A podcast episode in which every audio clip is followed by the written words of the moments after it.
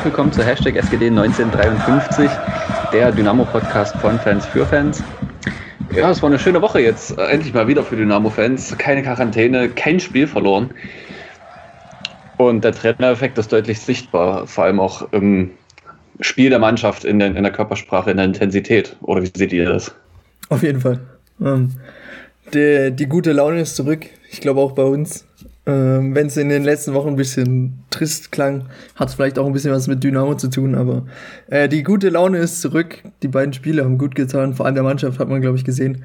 Die beiden Siege und wie du gesagt hast, der Trainereffekt ist deutlich ersichtlich, würde ich sagen. Absolut. Aus, aus Fan-Perspektive kann ich das total nachvollziehen, dieses positive Gefühl.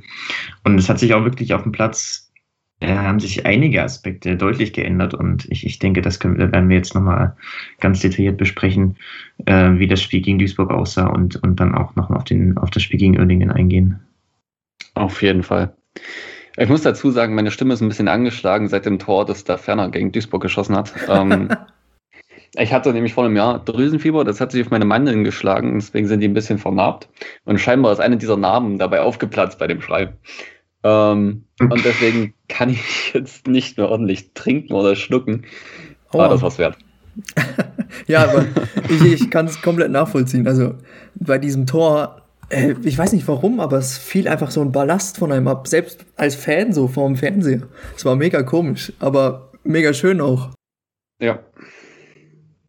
Auch einfach, dass es am Ende diese drei Spieler waren. Diawusi, der den Ball dort erstmal gut festgemacht hat, dann auch gut im pannenden äh, Fuß spielt, der zieht wirklich fast schon unnachahmlich an dem Gegenspieler vorbei und schlägt eigentlich äh, für einen Flankengeber in einem Winkel die Flanke flach, fast schon unmöglich, würde ich sagen, mit der Geschwindigkeit. Und dann äh, Christa Ferner, der wirklich in den letzten Wochen noch die Scheiße am Fuß hatte, was vorm Tor anging, macht den da perfekt, steht perfekt. Hat mich einfach für alle drei mega gefreut. Ja, die, die, die Vorlage fand ich, äh, fand ich noch irgendwie cool. Der beim, beim äh, Panna ist, fällt mir, ist mir aufgefallen. Diese, diese eine Bewegung, die er macht, kurz bevor er die Flanke spielt, weiß nicht, ob euch das auch aufgefallen ist.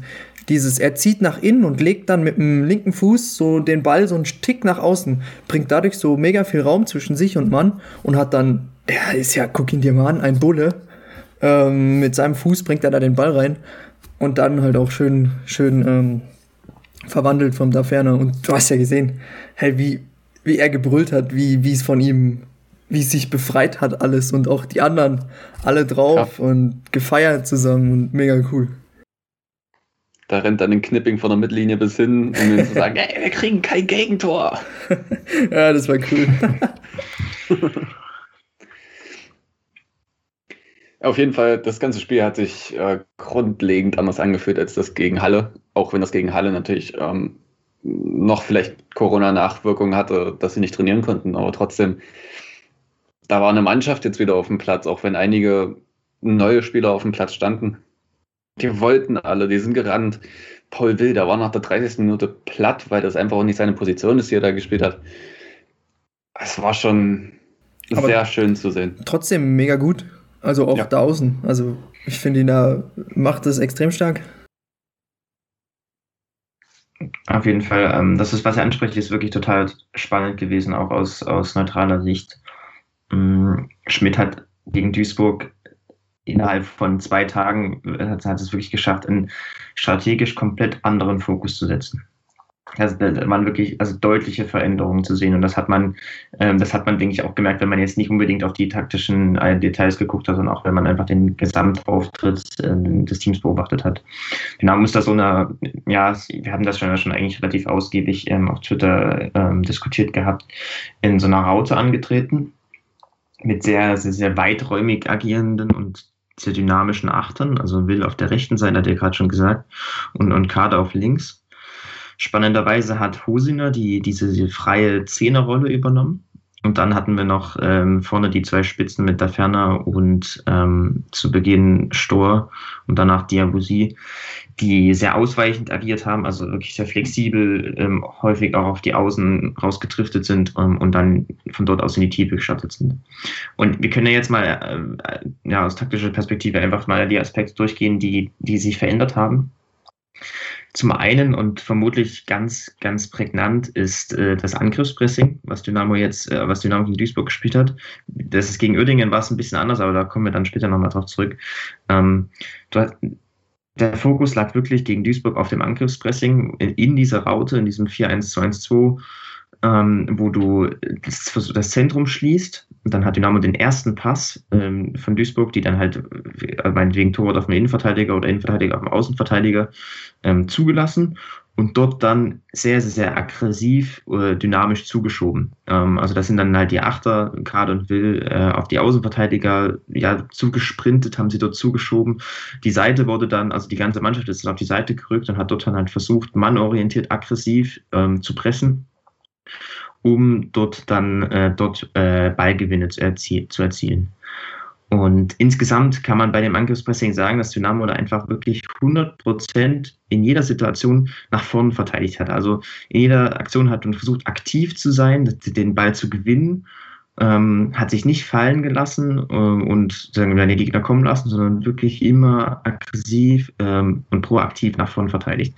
Da hat man auch, das hat auch dazu geführt, beziehungsweise ja, ein Aspekt, der ein bisschen da in, in Verbindung steht, ist, dass Dynamo mit einer hohen Linie agiert hat, also mit einer hohen letzten Linie, hat sich eben, das ist auch ein Zeichen dafür, dass sie sich halt nicht zurückdrängen lassen wollten, sondern wirklich aggressiv den Raum verknappen des Gegners und äh, in, in, in deren Hälfte des äh, Ballgewinne erzielen wollten. Und das haben sie auch geschafft, gerade in den ersten, in den ersten 30 Minuten. Das war Dynamos Matchplan, würde ich sagen. Durch dieses hohe Pressing Ballgewinne in, erzielen, im, während Duisburg aufbaut, vorher im eigenen Strafraum und dann dann aus diesem Ballgewinn heraus schnell vertikal umschaltet. Also dass die Stürmer wirklich direkt in die Tiefe gegangen sind, da Ferner und Stor. Stor passt es ja perfekt zu seinen Stärken. Ähm, die Diagonalen, die die Tiefe attackiert haben. Und äh, daraus haben wir ja auch dann äh, einige, äh, einige Chancen kreieren können. Komme ich aber gleich nochmal dazu. Der zweite interessante Aspekt, den, den Schmidt verändert hat im, in den, im Vergleich zu den Wochen davor, war, dass äh, Dynamo im Ballbesitz zwar immer noch, also immer noch wenig Fokus auf den Ball, auf den sogenannten geordneten, ruhigen Ballbesitz gelegt hat, aber trotzdem, wenn wir mal den Ball hatten, haben sie es ähm, anders gemacht im Gegensatz zu der Zeit bei Kauczynski. Ähm, da hat Dynamo gegen Duisburg versucht, tief aufzubauen, um eben Duisburg rauszuziehen und dann versucht wirklich über, sehr, über ein sehr vertikales Spiel auf die Achter, die so ein bisschen ausweichend auf die Außen gerückt sind, äh, auf Hosiner, der sich von seiner Zehnerrolle ins Zentrum zurück hat fallen lassen und auf die ausweichenden Stürmer wirklich sehr, sehr, sehr vertikal versucht zu spielen, aufzubauen und daraus dann die Dynamik zu kommen über Steilklatsch-Kombinationen und so dann in die Tiefe. Bei höherem Ballbesitz hat dann manchmal ein bisschen die Anbindung gefehlt, aber insgesamt hat man auch da wirklich gesehen, dieses, diese Vertikalität und diese Aktivität, die, die, die Schmidt da strategisch gefordert hat. Dritter Aspekt, der damit einher, einhergeht, mit dieser hohen Linie, die sie da, die, die Dynamo stets hatte, ähm, war ein starkes Gegenpressing. Das ist auch ein deutlicher Unterschied zu der Zeit, zu, äh, zu, zu der Zeit zuvor. Dadurch, dass Dynamo im Ballbesitz eine engere Struktur hatte und auch immer wirklich diese Prämisse, dieses Vorwärtsverteidigen verfolgt hat, äh, gerade was die Innenverteidiger angeht und die Sechser, hat Dynamo, wenn sie den Ball verloren haben, mal es geschafft, sehr, sehr schnell wieder den Ball zu gewinnen durch eben dieses starke Gegenpressing, indem die Sechser auf den, auf den äh, Duisburger zugeschoben sind, die Innenverteidiger nach vorne verteidigt haben. Das war auch wieder ein sehr, sehr, sehr aktives äh, strategisches Mittel. Und das waren so die drei, sage ich mal, die drei wesentlichen Aspekte, die man strategisch, äh, also von den strategischen Veränderungen, die man jetzt erkennen konnte gegen Duisburg. Und es hat im Spiel wirklich eigentlich, also gerade in der ersten Hälfte perfekt funktioniert. Das hat sehr gut zu Duisburgs 4 zu 3 1 gepasst. Wir haben ja schon mal vor ein paar Wochen ähm, genauer durch, ist mir das ja schon mal genau durchgegangen. Die haben halt setzen auf ein stabiles Mittelfeldpressing, auf ihre Kontergefahr. Im Ballbesitz sind sie relativ unspektakulär, aber jetzt auch nicht so ungefährlich, sage ich mal. Und dadurch hat das halt strukturell perfekt gepasst. Dynamo hat durch, die, durch das Angriffspressing relativ viele hohe Ballgewinne erzielen können ähm, dadurch auch äh, Gefahr kreieren können. Deswegen müssen wir ja auch eigentlich schon, wenn ihr euch an die Stoßszenen erinnert, mhm. ähm, in der ersten Hälfte führen. Dann hatte Dynamo aber dann ungefähr so nach 30, 40 Minuten hat es angefangen, dass Dynamo ein paar Probleme bekommen hat. Einerseits ein, so, ein, so ein Pressing-Problem, was einfach von Natur aus damit äh, darin, äh, darin begründet ist, dass die Spieler halt dieses System erst das erste Mal gespielt haben und auch halt zum Beispiel mit Will jemand auf, auf der Achterposition gespielt hat, der nicht so, der da nicht 100% hinpasst. Weil dann, da ist es nämlich so, wenn, wenn, wenn, wenn wir Duisburg aufbauen lassen, äh, auf die Außenverteidiger, dann äh, und dann dort zuschieben wollen, muss das, muss diese Zuschiebebewegung, dieses Anlaufen der Achter wirklich ge perfekt getimt sein. Ähm, die müssen im richtigen Zeitpunkt draufgehen, denn wenn, die, wenn sie zu früh sind, äh, verpufft das Pressing, wenn sie zu spät sind, verpufft, verpufft, das Pressing und dann sind wir natürlich anfällig. Und dadurch, dass das ist halt einfach extrem anstrengend, diese weiträumigen Bewegungen jedes Mal zu gehen, im richtigen Timing anzulaufen, das hat dann Dynamo ein bisschen, äh, diese, ja, das hat dann irgendwann nicht mehr so richtig funktioniert ähm, wodurch sich Duisburg einige Male befreien konnte. Genauso, äh, ja, und daraus dann auch Gefahr kreieren konnte ein bisschen. Äh, genauso hatte dann Dynamo ein Problem in diesem ungewohnt riskanten Ballbesitz, sage ich mal, dass, wenn ihr euch an die Szenen von, von Proll erinnert, wo äh, Duisburg dann auch danach Chancen kreieren konnte, weil sie eben, weil Dynamo durch dieses, ist genau dasselbe Grund, weil Dynamo das zum ersten Mal gespielt hat und es ungewohnt war, ähm, diese, diese, diese Vertikalität im Ballbesitz hat dann einfach manchmal, äh, war noch manchmal nicht in den Köpfen da. Und da hast du, dann, deswegen entsteht halt so eine Situation, wo du eng den vertikalen Pass spielst, den der Trainer fordert, aber halt äh, den Ball dann verlierst, weil du da selbst noch nicht so richtig darauf vorbereitet warst oder dass einfach nicht alles 100% gepasst hat. Genauso das dritte Problem, was Dynamo dann hatte, äh, war, dass äh, im letzten Drittel keine Breite gegeben werden konnte. Das ist ja normal bei einer Raute. Und dadurch hat, war das halt, das war das manchmal einfach zu eng, hat manchmal die Anbindung gefehlt und manchmal sind dann auch die Tiefenläufe der Stürmer nicht 100% perfekt getimt gewesen. Also keine Ahnung, dann ist halt ein, ein Diabusi die Tiefe gestartet, obwohl äh, Kade ihn eigentlich kurz anspielen wollte, solche Sachen. Ähm, das waren aber insgesamt die drei Probleme, die waren nicht so ausschlaggebend weil ähm, Dynamo insgesamt durch, dieses, durch diese neue strategische Herangehensweise mit dem aktiven Angriffspressing äh, einerseits mehr Gefahr kreieren konnte als zuvor ähm, und andererseits die Gefahr, die sie kassiert haben, ein bisschen halt äh, ja einfach bis ja da auch in gewisser Weise das nötige Glück hatten, ähm, dass da eben kein Gegentor passiert. Insgesamt war das also, äh, sage ich mal, ein, ein, war, ein Spiel, was durch diese Änderung geprägt war und dadurch äh, wurde durch Dynamo auch sehr, sehr, sag mal, im Vergleich deutlich dominanter war als äh, in, den, in den Wochen zuvor. Äh, nichtsdestotrotz äh, äh, hat dann, äh, war natürlich auch nicht alles perfekt. Also gerade am Ende, Duisburg hat dann hat zwei ein bisschen umgestellt, hat die Außenverteidiger ein bisschen zurückgeschoben, ein bisschen tieferes Pressing gespielt. Dynamo hat dann weniger Kräfte äh, im, im, äh, für, für, das, für das äh, ja, anspruchsvolle Pressing gehabt. Und das, das hatte dann im Endeffekt zu so einem Hin und Her geführt, wo äh, ja viele Kontersituationen hin und her waren, ein bisschen chaotische Situationen im Spiel. Ähm, aber im Endeffekt hat es trotzdem gereicht, weil Dynamo dann halt das Tor schießt durch Duisburgs ungenaues Verteidigerverhalten in dieser Situation, was ich vorhin angesprochen habe. Das ist individuell stark gemacht von Dynamo, aber auch schwach von, von Duisburg, vom Außenverteidiger, vom Innenverteidiger, die einfach zu weit wegstehen, zu passiv agieren. Am Ende ist es zusammenfassend äh, ein, ein verdiente, verdientes Sieg gewesen, der wirklich spannende Ansätze äh, deutlich gemacht hat. Äh, also wie gesagt, wir haben das, das, das, gerade das Pressing war total spannend und hat auch für das Spiel äh, sehr gut funktioniert. Es war in allen Spielphasen jetzt nicht perfekt und wie gesagt, ich habe die drei Probleme gerade genannt. Im Endeffekt hat es aber gereicht, weil Dynamo eben dominanter agiert hat, ähm, aktiver agiert hat und das ist, deswegen war das Spiel Duisburg insgesamt einfach total interessant, weil es, ja, sagen wir mal, die, die Ansätze gezeigt hat äh, und, und, Veränderungen gezeigt hat, in die, in die sozusagen die Richtung andeuten, in die Schmidt jetzt gehen möchte.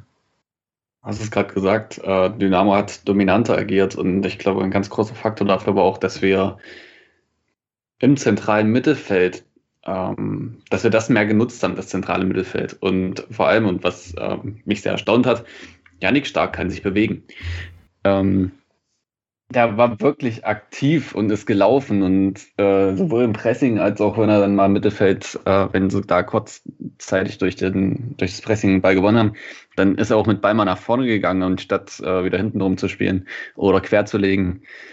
Und ich glaube, das hat uns auch die letzten Wochen gefehlt, dass wir ein dominantes zentrales Mittelfeld haben. Denn ansonsten haben wir das zentrale Mittelfeld überspielt mit langen Bällen. Das haben wir phasenweise gegen Duisburg nicht so gemacht, als die Kraft noch gereicht hat. War zumindest mein subjektiver Eindruck. Hm. Ja, was ich auch angenehmer fand, ähm, wir haben ja die ganzen letzten Wochen diskutiert, spielen wir Yannick Stark, Kade oder Will. Und jetzt diese Woche hatten wir alle drei auf dem Platz, was uns erstmal diese, ähm, wie sagt man, diese Diskussion äh, abnimmt und zweitens einfach die drei so gut sind zusammen. Es hat einfach, ich fand auch Will und Kade auf den Außen. Es hat irgendwie gepasst. Ähm, Im ersten Spiel kam dann ja noch äh, der, der, nee, Will wurde ausgewechselt zur Halbzeit, kann das sein? Äh, ah, nee, Hinspiel. der kam ein bisschen später runter. Ah, Kreuzer, Kreuzer kam dann rein, genau, für, ja, für genau. Will. Der dann halt das Ganze etwas ja, mehr auf die Außen verlegt hat, als Will das vielleicht äh, gemacht hat. Aber trotzdem fand ich das einfach, es hat gepasst die drei da hinten. Yannick Stark, der dann halt hinten, hinten mit reinrutscht und Will und Kade, die dann auf die Außen zum Teil mit ausweichen. Kade fand ich ähm, subjektiv jetzt ein bisschen mehr als Will, was natürlich aber auch einfach daran liegt, wie sie spielen. Will halt ein bisschen defensiver. Deshalb fand ich, das hat es einfach cool gepasst und auch mit der Hosina auf dieser 10 ähm, war, fand ich äh, interessant, aber es hat ja irgendwie super funktioniert. Jo. Das, was, das, was ihr sagt mit der Dominanz, ist wirklich, ähm, ich glaube, der entscheidende Punkt in dem Spiel gewesen. Dynamo hatte einen klaren Plan, wie sie gegen Duisburg spielen wollen und wie sie auch Tore schießen wollen. Und äh, ich meine, primär war das halt wirklich das Angriffspressing, die hohen Ballgewinne und dadurch dann direkt durch, durch direktes Umschalten ähm, Gefahr kreieren. Das war der Plan und es hat auch gut funktioniert. Man hatte da halt wirklich dann über den Laufe der Zeit ein paar Probleme, weil es halt wirklich noch ungewohnt war, weil die Kräfte nicht da waren manchmal. Ähm, aber äh, gerade was, was, was, die, was die Spielphase ohne Ball angeht, war das sehr durchdacht und ähm, dadurch war Dynamo, wie gesagt, dadurch war Dynamo dominanter, konnte Chancen kreieren und das war das Entscheidende, wo, warum wir dann noch im Endeffekt das gewinnen. Ähm, da, das war dann auch, das war genau derselbe Aspekt, äh, ja, zeigt auch die deutlichen Unterschiede, die es ähm, zwischen der Zeit zuvor und der Zeit jetzt äh, gibt. Mhm. Vielleicht können wir auch nochmal über die ähm, Gelegenheit von Stor reden. Ähm, denn ich fand eigentlich, dass das ein sehr gut herausgespielter Konter letztendlich war. Es war ja ein schneller Ballgewinn im Mittelfeld und dann ging das über drei Stationen, glaube ich, da ferner Hosiner ähm, und dann halt Stor. äh, es tut mir mega leid für den Jungen, denn äh, er kommt mit der großen Geschwindigkeit. Der Ball ist ähm, perfekt gespielt. Und er will es eigentlich auch richtig machen. Er will ihn gegen die Laufrichtung vom Torhüter schieben und ihm keine Chance geben. Aber in dem Fall musst du den Ball dann äh, so ein bisschen anlupfen. Und ich glaube, Nick, du weißt das als Torhüter selber, dass das dann tödlich ist für einen Torhüter, weil gegen die Laufrichtung und, äh, weiß nicht, 10 Zentimeter über den. Boden kommst du mit dem Fuß nicht ran. Mhm. Oder sagen wir mal 20 Zentimeter über den Boden. Und ähm, der war halt flach gespielt und ähm, der Torhüter von Duisburg lässt den Fuß dort ähm, lang und hält ihn dann auch sensationell, muss man auch mhm. sagen. Ja, auf jeden Fall. Aber die Halbzeit vom, vom Stor, die erste, der wurde ja dann ausgewechselt äh, in der Halbzeit. Der war es, nicht der Will suchen. Ähm, ich fand die extrem gut. Also mit jetzt Pokalspiel gegen Hertha eigentlich das Beste, was wir bisher von ihm gesehen haben. Fand ich ein bisschen schade, dass er ausgewechselt wurde. Ähm, aber auch jetzt im, gegen, gegen Uerding er hat Aktionen gezeigt, wo er da die Spieler stehen lässt, wo er einfach mal seine, seine spielerischen Fähigkeiten ausnutzen konnte, was er vorher so vielleicht nicht die Möglichkeit hatte. Es kommt jetzt natürlich alles ein bisschen zusammen. Neuer Trainer, ne, willst dich beweisen und dann kommt vielleicht auch so ein bisschen Selbstbewusstsein zurück. Aber diese Chance hat das alles so ein bisschen geschmälert, fand ich, weil er er in den beiden Spielen, glaube ich, eine extrem gute Leistung gezeigt hat. Somit die besten, die er bisher im Dynamo-Dress gezeigt hat. Ich weiß aber auch, dass es einige gibt äh, in unserem Fanlager, die nicht verstehen, was an diesem Store gehalten oder was man an diesem Store findet. Ähm, ich mag ihn eigentlich, äh, finde ihn extrem flink. Er gehört für mich aber immer noch so zu diesem, ich nenne es mal, diesen, zu diesem Ösi-Projekt. Ähm, diese kleinen, flinken, wuseligen Flügelspieler, ja. die wir geholt haben. Potenzial, genau. Hm. Das Ding ist, beim Stor, ähm, ich sehe in ihm auch ein Riesentalent, trotz allem. Und ich mag ihn auch. Und er hat es ja gerade gegen Hertha gezeigt, dass es auch kann.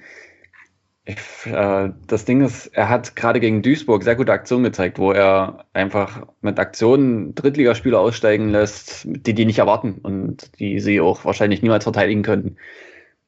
Mit der nächsten Aktion spielt er dann aber Kreisliga, ein 5-Meter-Pass halt zu kurz. Und ich glaube, das ist natürlich auch die fehlende Spielpraxis. Andererseits aber auch fehlendes Selbstvertrauen. Und ich denke, mittlerweile ist es auch so, wenn man vor einem Jahr geguckt hat, da ist er alle zwei Wochen nach Hause gefahren mit dem Auto in die Slowakei. Und er ist jetzt, und das ist Fakt, im Kader von Dynamo der letzte und oder der einzige nicht Muttersprachler im deutschen Raum, sage ich jetzt mal. Was natürlich ich weiß nicht, äh, die Mannschaft äh, ist ja intakt, das merkt man, das sieht man auch, wenn sie sich alle füreinander freuen. Aber ich kann mir trotzdem vorstellen, dass das dann immer noch für einen selber eine ziemliche Barriere ist, gerade als so junger, ähm, junger Mann. Das erste Mal eigentlich richtig weg von zu Hause und jetzt für zwei Jahre. Und dazu kommt Verletzungen, ähm, dann nicht in Form, keine Spielpraxis. Also es ist, es ist wahrscheinlich, denke ich, für ihn auch selber nicht einfach. Ne, hat er wahrscheinlich mehr mit sich selber zu kämpfen gehabt in den letzten Jahren oder Wochen, Monaten, als äh, mit sonst was. Die Verletzung, die war ja auch nicht gerade, ähm, wie gesagt, ohne. Ähm, das war ja so eine ewig verschleppt, die nie richtig entdeckt wurde. Und gerade im Profifußball in dem Alter, wo du denkst, ja, jetzt machst du den letzten Entwicklungsschritt, ist sowas halt dann schon extrem bitter und kratzt auch ziemlich an der Psyche. Deshalb finde ich schön, dass immer wieder mal so äh, auf ihn gesetzt wird. Kauczynski hat ja auch schon immer, hat ihn, glaube ich, immer als ersten gebracht, äh, als Wechsel. Deshalb glaube ich schon, dass daraus noch was werden könnte. Wird halt interessant, ob man über die Saison hinaus mit ihm plant oder nicht. Mhm. Nein, bei Stor ist wirklich, kann man das Ähnliche sagen, wie wir auch schon oft über Diabosi gesagt haben. Das ist halt, wenn du ihn rein als Spielerprofil anschaust, ein sehr ähm, spezielles. Hat sehr spezielle Stärken und Schwächen. Und ähm, die musst du, wenn du die richtig einbindest, kannst du da richtig viel draus machen. Wenn es aber nicht so 100% passt, dann kann das auch ein sehr frustrierender Spieler sein für die Außenstehenden.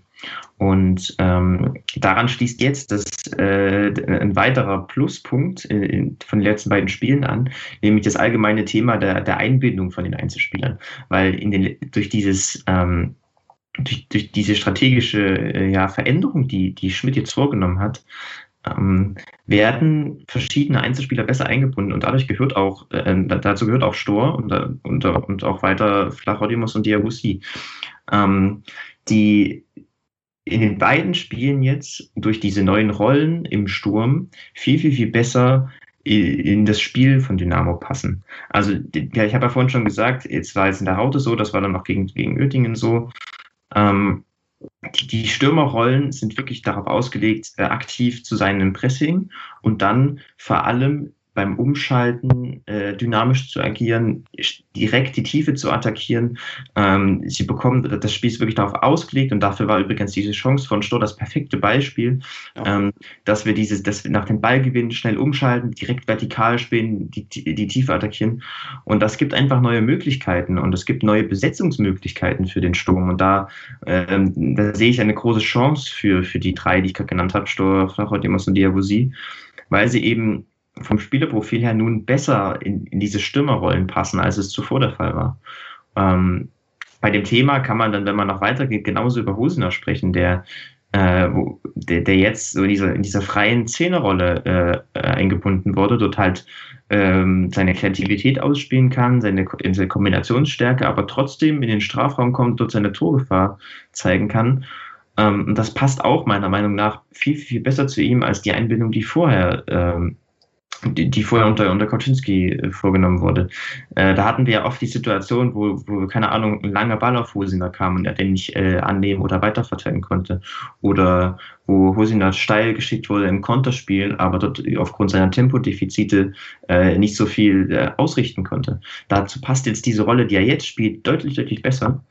Und ähm, das ist, denke ich, äh, ja, interessant und, und positiv äh, zu erwähnen Auf der anderen Seite, wenn wir über das Thema schon sprechen, können wir auch nochmal äh, die Besetzung der Achterrollen in, äh, gegen Duisburg ähm, ansprechen. Da, das war, sage ich mal, eine, ähm, äh, eine Besetzung, die, die, die nicht so 100% gepasst hat, meiner Meinung nach. Weil, wie gesagt, die habe hab ich vorhin auch schon erklärt, bei dem Pressing, die Achter sind, haben, werden, wird an die Achter wirklich sehr, sehr hohe Anforderungen gestellt. Also die müssen weiträumig agieren, die müssen sehr dynamisch sein, die müssen im Pressing stark sein, die müssen, wenn Dynamo den Ball hat oder gerade den Ball gewonnen hat im Umschaltspiel, auch entweder ganz, ganz schnell die Tiefe attackieren oder zentral kreativ agieren. Und dazu passt, äh, das passt perfekt zu Kader und seinen Stärken und Schwächen. Aber halt zu Will hat das damals, hat das gegen Duisburg nicht so richtig gepasst. Das hast du halt ein bisschen gemerkt, auch wenn er das auf jeden Fall total gut gemacht hat und gerade im Pressing sehr, sehr, sehr stark war. Ähm, hat du auch gemerkt, dass es nicht 100% zu Will passt, dass er halt dafür für diese Rolle zu undynamisch ist und, und auch seine Aufbaustärke da ein bisschen verschwendet wird, wenn er in so hohen Zonen agiert. Ja. Und äh, wir, Martin, wir haben das ja schon auf Twitter mal ein bisschen äh, diskutiert. Äh, mhm. Vielleicht mal, äh, wenn, wenn dieses System weitergespielt werden soll in, in Zukunft, dann muss man sich die Frage stellen, wer denn diese achte Rolle übernehmen könnte. Das ist wirklich ein interessantes Gedankenspiel, weil, äh, wie gesagt, du brauchst dafür richtig viel, richtig viele, du musst ein ganz, ganz bestimmtes Spielerprofil haben, um diese Rolle gut aus, ausfüllen zu können. Ähm, das ist spannend, weil Dynamo da jetzt nicht so viele, sagen wir mal, Spieler hat, die da auf den ersten Blick spielen könnten. Stark ist zu undynamisch, Will ist zu undynamisch. Ähm, ich hatte, ich hatte die, als ich das gesehen habe, die Idee, dass da vielleicht Königsdörfer spielen könnte, wenn er zurückkommt, weil er da eben wirklich seine Dynamik ausspielen kann, äh, sowohl in die Tiefe gehen kann, als auch kreativ agieren kann. Andererseits bräuchte er natürlich da auch noch ein bisschen, sagen wir mal, fokussierteres Coaching im Pressing, weil er jetzt gerade im, im, direkten Defensiv 1 gegen 1 manchmal noch so Schwächen hat. Ähm, Interessant ist auch äh, Leo Löwe, der, der mit seiner Dynamik äh, auf der Achterposition so perfekt reinpassen würde. Das wäre auf, ist auf jeden Fall eine spannende Diskussion, ähm, wer da diese Rolle einnehmen könnte, weil das sind, das sind jetzt, sage ich mal, das ist erstmal nicht, wir haben, wir haben da bei Dynamo, glaube ich, keinen Kandidaten, der da so, wo man auf den ersten Blick sagen würde, der da 100% reinpasst. Ja. Und vor allem, wenn man jetzt auch ähm, überlegt, wer demnächst so zurückkommt von Verletzungen und von Corona-Pause wir bekommen, ich fange einfach mal so ähm, ohne Reihenfolge an. Äh, Pascal Sohm kommt zurück, wahrscheinlich demnächst. Der äh, kann sowohl außen spielen als auch im Sturm. In dem System ist es dann wahrscheinlich doch eher im Sturm ähm, vorne, denn richtig mit außen spielen wir nicht wirklich zurzeit dann, wenn das System weitergespielt wird. Dann, wie du schon gesagt hast, äh, ein Königsdorfer, der natürlich auch weiter vorne spielen könnte. Ähm, ich sehe auch gerade, wenn er dann äh, dort von dort einen tiefen Lauf starten würde, würde er im Fall des Ballverlusts hinten fehlen. Ähm, da weiß ich nicht, inwieweit man das dann äh, riskieren möchte. Ihn würde ich tatsächlich mehr auf dieser Zehnerposition oder im Sturm sehen, ähm, als äh, Alternative zu, was heißt Alternative? Wahrscheinlich sehe ich ihn sogar so vor Panna äh, oder Agi. Ähm, und dann kommen äh, für links, jetzt ist Quattro wieder da, ähm, Joni Meyer wird irgendwann jetzt demnächst wiederkommen. Und dann haben wir mit Merschel, der jetzt auch wieder da ist, echt äh, die Qual Wahl, wer soll vorne spielen. Ich denke fast, dass man dann demnächst einem Christa Ferner mal eine Pause gibt, denn ich glaube, der ist ein Ticken überspielt. Hm, ich glaube auch, dass er gegen Ferl, wenn Pascal Sohm wieder dabei sein wird, sollten und äh, Königsdorfer, dass er nicht von Anfang an beginnen wird, weil er hat jetzt die letzten Spiele ähm, gegen Uerding wurde er ausgewechselt kurz vor Ende, aber ich glaube, es hat man gemacht, dass er jetzt noch die zwei Spiele durchmacht und jetzt gegen ähm, Ferl und gegen Köln dann mit jemand anderem vorne drin geht, weil das kann nicht gut gehen. Also glaube ich nicht. Wir hatten das ja schon mal diskutiert mit der ganzen Belastungssteuerung und all sowas. Habe ich jetzt perfekt den Bogen gespannt, hä? Wunderschön, ja. Ich klopfe mir selber auf die Schultern. Ich habe mich damit ja mal ein bisschen näher befasst mit meiner Trainerin. Für alle, die es nicht wissen, ich mache Leichtathletik äh, im Leistungsbereich. Und wir hatten ja extrem viele Muskelfaserrisse und so. Und Alexander Schmidt, Schmidt, Alexander Schmidt heißt er ja, ähm, hat im Interview gesagt, die Jungs sind einfach nicht fit. Die sind nicht bei 100 Prozent. So kann man es, glaube ich, übersetzen. So hat er es, glaube ich, gesagt. Was naheliegen lässt, dass im Training unter Koczynski äh, eine einfach eine Fehlbelastung oder eine Trainingsfehlsteuerung vorhanden war, weil ich mir nicht anders erklären kann, wie wir so viele Muskelverletzungen äh, herbeiführen konnten in so kurzer Zeit bei so vielen wichtigen Spielern. Die waren einfach ja einfach nicht fit genug, diese Intensität durchzuziehen. Und was ist das erste, was passiert? Muskelfaserriss. Das ist das typischste äh, für eine typische Fußballerverletzung im Amateurbereich. Im Amateurbereich, ja, aufwärmen. Wer braucht aufwärmen? Ne? Machen die Profis, aber wir sind doch keine Profis. Zack, zwei Minuten drinnen, einmal abschließen, hinten zickt zum Oberschenkel, Muskelfaserriss. Das sind so kleine Dinge, die mit einfach nur äh, gescheiter Trainingssteuerung so viel bezwecken können und einfach einem auch so viel Leid ersparen können. Gerade jetzt in Corona. Wir haben einen riesigen Kader, einen Kader, wie du gesagt hast, qualitätstechnisch. Könnten, glaube ich, wir mit zwei Teams spielen und würden trotzdem aufsteigen mit beiden Teams, wenn alle in, in Top-Besetzung sind. Aber es ist irgendwie, es tut ein bisschen weh, das so zu sagen, aber das ging halt irgendwie total in die Hose. Was, also meiner Meinung nach. Ähm, ich habe ja, mit, wie gesagt, mit meiner Trainerin drüber gesprochen und die hat gesagt, also anders kann sie sich nicht vorstellen, wie man als Profiklub so viele Verletzungen haben kann, die eben so gleich sind. Gut, wir hatten ein paar, das klingt jetzt so ein paar Kreuzbandrisse und so, aber ähm, ja, Muskelfaserrisse, so viele in der Art können eigentlich nur durch Trainingsfehlsteuerung und Fehlbelastung zustande kommen. Wo du es gerade ansprichst, die Fehlbelastung, Kautzinski hat ja quasi erst ab der 75. Minute gewechselt. Und wir haben fünf Wechsel, wir können fünfmal wechseln.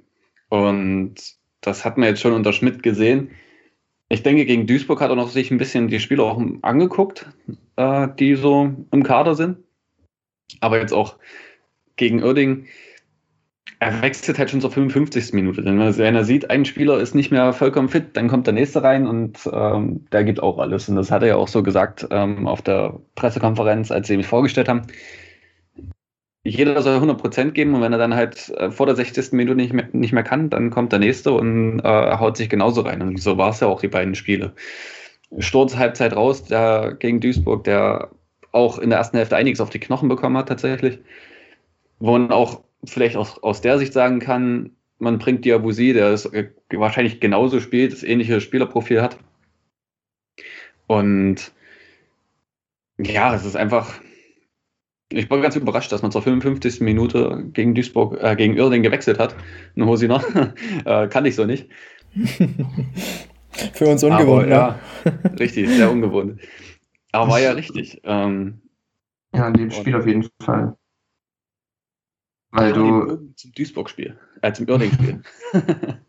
weil, weil du ähm, durch diese, ja, durch diese neue strategische Herangehensweise ähm, hast du halt viel, viel mehr Laufaufwand dabei und viel, viel, wahrscheinlich auch, wenn man, ich habe jetzt die Statistiken nicht, aber wenn man auch sowas wie intensive Läufe gucken will oder so, äh, würde da sicherlich deutlicher Anstieg zu sehen sein. Deswegen ähm, ist es in der Hinsicht auch, in der Hinsicht auch verständlich und wichtig gewesen. Zu den Verletzungen vielleicht nochmal ganz kurz. Ich, ich kann, also ich kann da wirklich keine Einschätzung abgeben, weil ich da einfach zu wenig äh, Fachwissen dafür habe.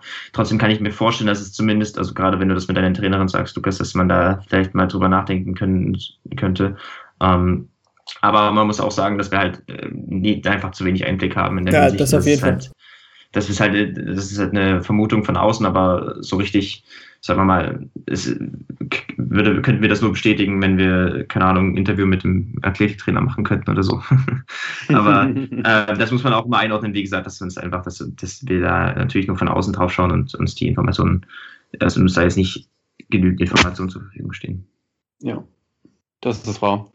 Äh, ist natürlich auch ein Wild Guess, aber es wäre auch schon sehr viel Zufall, wenn so viele Verletzungen bei uns auftreten, bei den anderen nicht.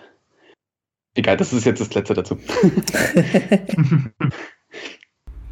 di, di, di, di, di. Na, na, na, na, na. Mo, mo, mo, mo, mo. Forza Dynamo. Denn wir hatten ja jetzt am Wochenende noch ein Spiel, dank der Corona-Pause. Eigentlich spielfreies Wochenende, aber wir durften dann unser Nachholspiel gegen Inörding bzw. in Lotte antreten. Auf, ähm, wie hat der, der Michael Hefele so schön gesagt, der hätte Spargel anbauen können.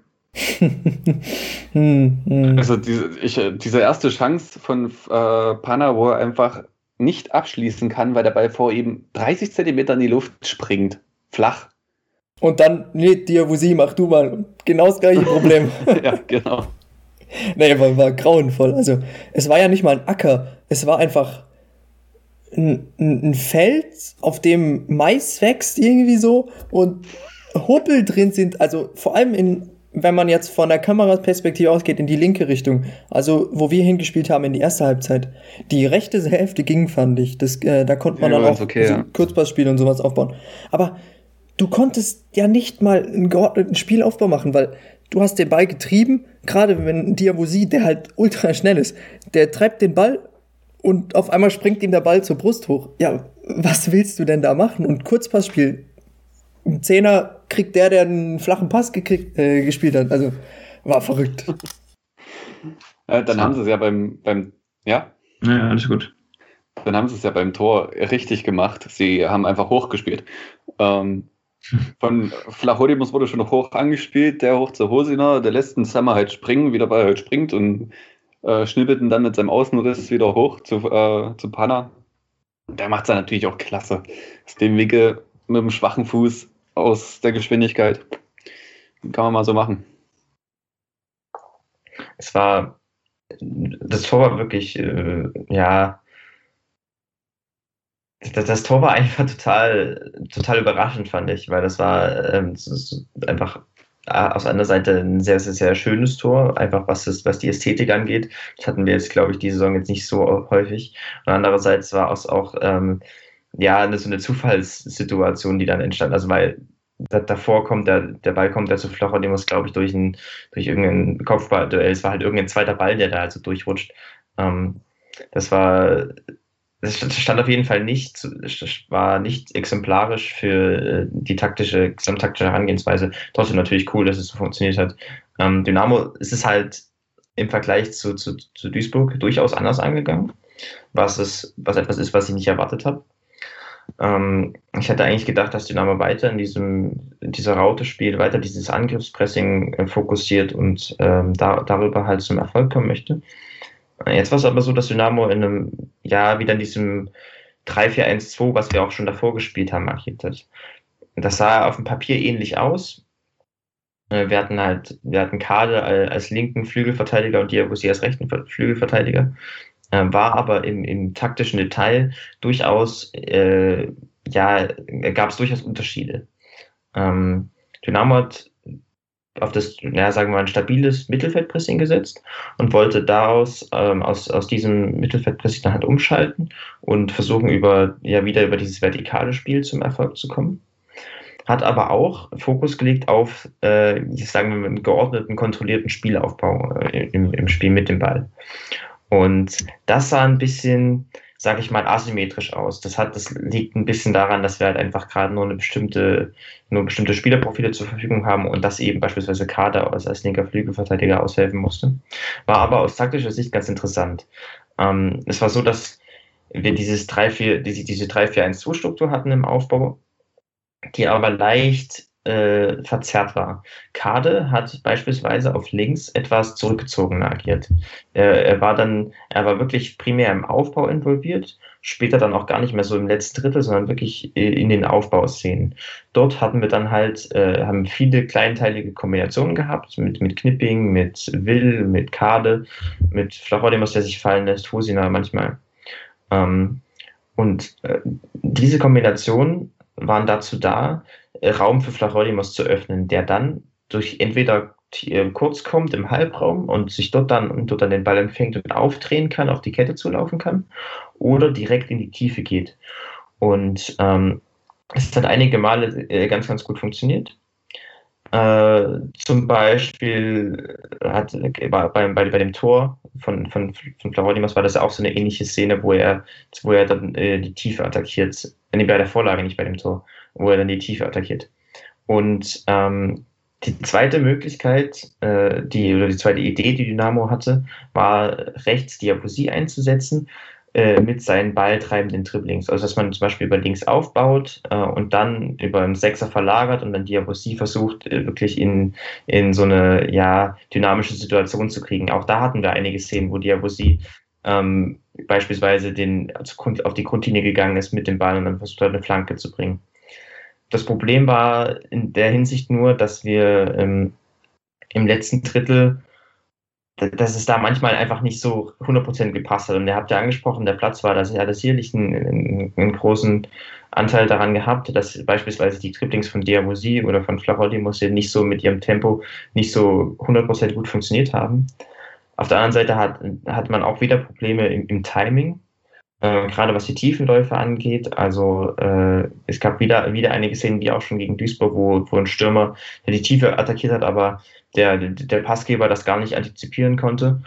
Ähm, und dadurch hat Dynamo halt insgesamt nicht so viel Gefahr kreiert, wie sie hätten können. Nichtsdestotrotz, ein bisschen haben sie es schon gut hinbekommen. Man hat halt Ansätze gesehen im Aufbau und, äh, und im Übergangsspiel. In der Chancenarbeitung war es halt aber noch ein bisschen, sagen wir mal, holprig. Trotzdem war Dynamo dominant. Und das lag wiederum an einem starken Pressing und vor allem an einem starken Gegenpressing. Dass wir wieder ähm, durch, die, durch, durch Aktivität, durch nach vorn verteidigen, ähm, die, die Bälle schnell wiedergewonnen haben äh, und dadurch hat dann einfach insgesamt eine, sagen wir mal, eine Kontrolle drin gehabt, die, die, ganz, ganz wichtig war. Wir haben dadurch halt sehr, sehr, sehr wenig zugelassen und durch die guten Ansätze im Ballbesitzspiel haben wir selbst ein bisschen Gefahr kreiert und des, deswegen hat es dann im Endeffekt auch gereicht. Das war halt ein sehr ähm, es war ein sehr, sehr stabiler, eine sehr stabile Herangehensweise. Ähm, wir, gerade im Pressing war das extrem dominant, extrem kontrolliert und dazu hatten wir gute Ansätze im, im Spiel mit Ball und äh, deswegen hat es dann im Endeffekt auch zu dem Sieg ähm, geführt. Das war jetzt nicht absolut spektakulär oder so und ähm, es, man sieht definitiv auch noch Verbesserungspotenzial, gerade im letzten Drittel, aber ähm, es war durch diese Aktivität und durch dieses äh, Vorwärtsverteidigen war das so dominant, dass Dynamo eigentlich nie, sagen wir mal, vor dem nie das Gefühl, dass man nie das Gefühl haben musste, dass man jetzt irgendwie Gegentor kassiert oder irgendwie Probleme bekommen wird. Wobei man noch sagen muss, äh, in beiden Spielen, sowohl Duisburg als auch Oerding, hatte Dynamo auch schon ein bisschen Glück dabei. Absolut, ähm, ja. Absolut. Beide haben ja das Gehäuse vom Brolltor getroffen der zumindest gegen Uerdingen äh, dem Gegner mal den Ball nicht auflegen wollte. Ähm, der Schuss von Buhadus, ich glaube, das wäre auch Glück gewesen, wenn der reingegangen wäre gegen Duisburg. Ähm, aber ja, Vermey hat er den dann schön drüber gejagt, den einen. Da hat man richtig Glück, denke ich, dass er den einfach nicht reinschießt. Und ich glaube, dass der Lattentreffer gegen äh, von Oerding war allein schon Glück, dass der so dann kommt, weil Knipping noch dran ist. Denn wenn Knipping nicht dran ist an dem Ball, denke ich, kommt er relativ gut für Broll. Ja, wenn wir gerade von Glück reden, da kommt dann halt auch noch so Glück dazu, dass man so Freistöße wieder reinhaut, ne? obwohl ich, obwohl ich sagen muss, ich glaube, bei der Schusstechnik, und da hat er ja schon gegen Meppen so einen reingemacht, ähm, das ist kein Glück, das ist trainiert und ja. da hast du jetzt heute keine Chance, wenn du den nicht, nicht äh, vorher schon springst. Soll ich Tim Knipping zitieren? Ja. Ähm, da war doch die Aufregung während dem Spiel. Ähm, ja. Also ich weiß nicht, was da los war. Die haben ja alle rumgebrüllt, die Dinger. Ich habe bis heute nicht verstanden, warum. Ich habe ja die, den äh, Freistoß mal hochgeladen auf Twitter. Und Knipping meinte darauf irgendwie, ähm, ja, die wussten, was kommt. Den ging der Arsch auf Grundeis. Weil sie mhm. genau wussten, was da kommt. Und zack, bumm, war er drinnen, ne? Allein Knipping war herrlich in den Stimmen zum Spiel auch. Also. Immer. Selbst die Stimmen im Spiel, die dann immer so rauskommen. Du hörst ihn ja, ja immer. Es ist so cool. ja, aber ähm, die Oerdinger haben sich, glaube ich, aufgeregt, weil sie meinten, es wäre kein Foul gewesen. Aber ich denke, wenn man genau hinguckt, dann trifft der Spieler halt da ferner an der Hacke. Und das reicht aus in der Bewegung, dass du dir selber dann in, die Beine latscht. Ein typischer Gehfehler. Ja. Und dann gibt es doch nichts zu diskutieren. Ich glaube, die haben noch diskutiert, weil die Mauer für sie recht weit weg stand. Die stand ungefähr einen halben Meter hinter also zwischen Tor und Elfmeterpunkt, einen halben Meter hinter dem Elfmeterpunkt. Äh, denke aber mit den 9 Meter, was ist das, 15, ähm, das hat gepasst. Also, ich habe so elf Meter bis zum 16 Meter Raum, das sind fünf Meter, halb Meter drauf, plus nochmal die drei Meter, die äh, das Ganze hinterm 16er war. Als, als Dynamo-Fan sage ich, alles gepasst. Hat alles gestimmt. nee, wenn man sich das so überlegt, das passt schon, denke ich. Ja, ja. Nee, da war nichts. Das ist halt die Aufregung. Wie, wie, wie Knipser gesagt hat, denen ging der Arsch auf Grundeis. Die wussten genau, was kommt.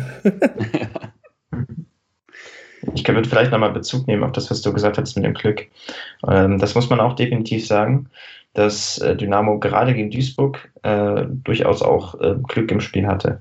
Beispielsweise, wenn wir über diese Szenen von Proll reden, ähm, wo er den zweimal den Gegenball im Aufbau äh, in Fuß spielt, da sieht man halt, dass es sag mal so, das ist in gewisser Weise ein Symptom von dieser neuen bzw. anderen Herangehensweise.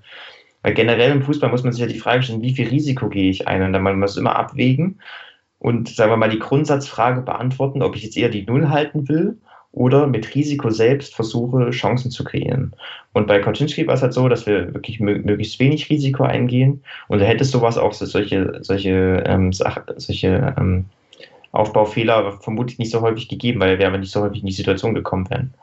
Hier siehst du aber auch an diesen Situationen diese neue Herangehensweise von Alexander Schmidt, der dieses Risiko forciert und ähm, beispielsweise riskanter als vor ein Pressing mit einer hohen Linie spielt, wo man, wo die Gefahr besteht, dass man überspielt wird.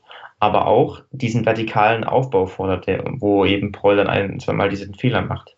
Das, dieser vertikale Aufbau ist definitiv eine total gute Idee und der kann auch gut funktionieren, nämlich äh, wenn weil du dann Überzahl erzeugen kannst in manchen Situationen, du kannst Dynamik kreieren, du kannst durch das Pressing beispielsweise auch, auch hohe Ballgewinne gewinnen, äh, erzeugen. Ähm, es muss aber gut ausgeführt sein.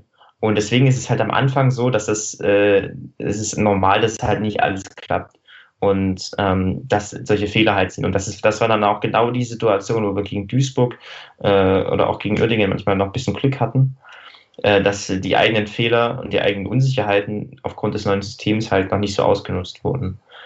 Nichtsdestotrotz siehst du halt dieses, diesen Ansatz und siehst dieses Entwicklungsziel, was äh, Schmidt äh, sozusagen implementieren, implementiert hat oder noch implementieren möchte. Und ähm, wenn wir da in diese Szenen denken, muss man auch immer beachten, dass es halt, dass wir zwischendurch auch fünf, sechs starke linienbrechende Aufbaupässe hatten, die eben gut funktioniert haben. Das fällt halt noch nicht auf, weil die, ich meine, wir Menschen gucken normalerweise halt immer auf die Fehler, äh, anstatt erstmal das, das, das Gute zu sehen. Das ist auch einfach nicht so auffällig beim Fußball, gerade wenn, wenn, wenn du in tiefen Zonen Ballverluste kassierst. Ähm, aber manchmal ist dieses Risiko auch, auch ein sehr erstrebenswertes. Ähm, und das glaube ich jetzt auch, dass bei, bei, bei, der, bei der neuen Herangehensweise, weil du eben, wenn, wenn du das gut kannst, wenn du den Spielern das über die, über die jetzt über die nächsten Tage und Wochen ähm, gut äh, beibringst, dann kannst du dadurch total coole Situationen erzeugen, Dynamiken erzeugen, Überzahl erzeugen. Und ähm, dann äh, wirst du dich auch in eine Richtung entwickeln, wo dann diese Fehler nicht mehr passieren. Da muss man, wie gesagt, es war, waren, waren glückliche Situationen dabei und ähm, es war definitiv noch nicht alles perfekt, das sieht man auch. Ähm, aber es, wär, die, die, es wurden auch an diesen Situationen werden halt sozusagen die neuen Ansätze sichtbar, die neuen Ideen, die äh, Schmidt äh, verfolgt. Ja. Wo wir auch jetzt noch ein bisschen vom Glück geredet haben. Ähm, Manche hatten ja beim Spiel Duisburg am Ende dann kein Glück. Und unser schöner Magenta-Dienstleister hat es geschafft, die letzten fünf Minuten eben nicht zu übertragen bei manchen. Und äh, ich glaube auch, ähm, ja, gerade bei so einem spannenden Spiel ist das halt mega scheiße. Und ich bin aggressiv geworden bei dem Mist, weil es auch auf meinem Handy nicht ging. Und äh, dann am Live-Ticker zu hängen, ist, ist wirklich, das macht keinen Spaß. Und ich glaube, Lukas, du hattest das ja auch. Ähm, hm. Du wurdest dann auch ein bisschen aggressiv. Ja, ich lasse da gern mal an auf, auf Twitter meinen unmutfreien Lauf äh, in Richtung Telekom. Kriegt dann immer so schöne nette Antworten. Äh, es tut uns leid, jetzt läuft's wieder. Also um 23 Uhr, wo das Spiel dann abgepfiffen ist. Aber hey, das ist. Also, da bin ich froh, dass ich nächste Saison hoffentlich wieder bei Sky ist. Weil Magenta hat halt diese dritte Liga, mit dem machen sie, ich kann mir nicht vorstellen, dass die damit so das Geld verdienen ähm, darüber und halt einfach nicht die Möglichkeiten hat wie Sky und es nervt. Es nervt. Es ist doch gefühlt jede Woche, dass denen der Stream abschmiert.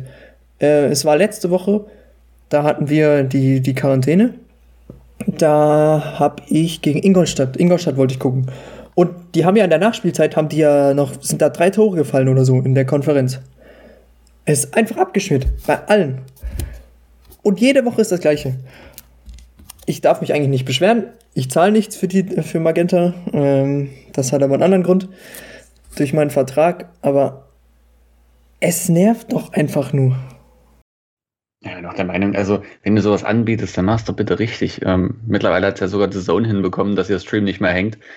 Äh, das war ja auch schon damals, als die 1860 ähm, freigezeigt haben für alle, dass das dann komplett abgeschmiert ist. Und dann haben sie wenigstens auf Facebook irgendwann Dynamo noch geschaltet. Aber, na. ja. Euro im Monat, sage ich nur. Hm, hm. Ja, ich bin froh, wenn wir da weg sind.